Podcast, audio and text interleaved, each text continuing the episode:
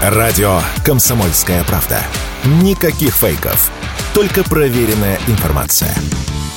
С первого дня Нового года начнет действовать целый ряд изменений в законах, в том числе тех, которые напрямую влияют на доходы граждан. Минимальный размер оплаты труда повысят на 18,5%, в связи с чем зарплаты вырастут примерно у почти 5 миллионов человек. С января страховые пенсии неработающих пенсионеров проиндексируют на 7,5%. Ранее индексация планировалась только в 4,5%. Увеличение выплат затронет более 32 миллионов граждан. С 1 января 2024 2024 года должен вступить в силу закон, уточняющий условия получения материнского капитала. С начала месяца пособие будет выплачиваться только тем, кто имел гражданство России на момент рождения ребенка, если сам ребенок является гражданином нашей страны по рождению. Изменения не затронут жителей новых регионов, которые будут получать маткапитал вне зависимости от оснований и сроков получения ими гражданства. С нового года начнут действовать положения, согласно которым на военную службу будут призывать граждан от 18 до 30 лет. Граждане, которым 27 лет исполнилось до конца текущего года,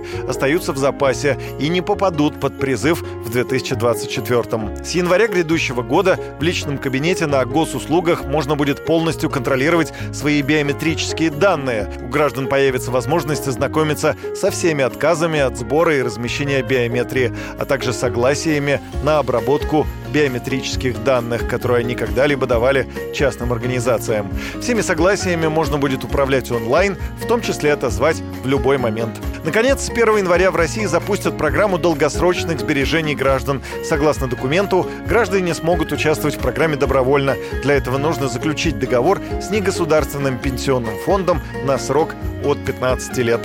Юрий Кораблев, Радио «Комсомольская правда».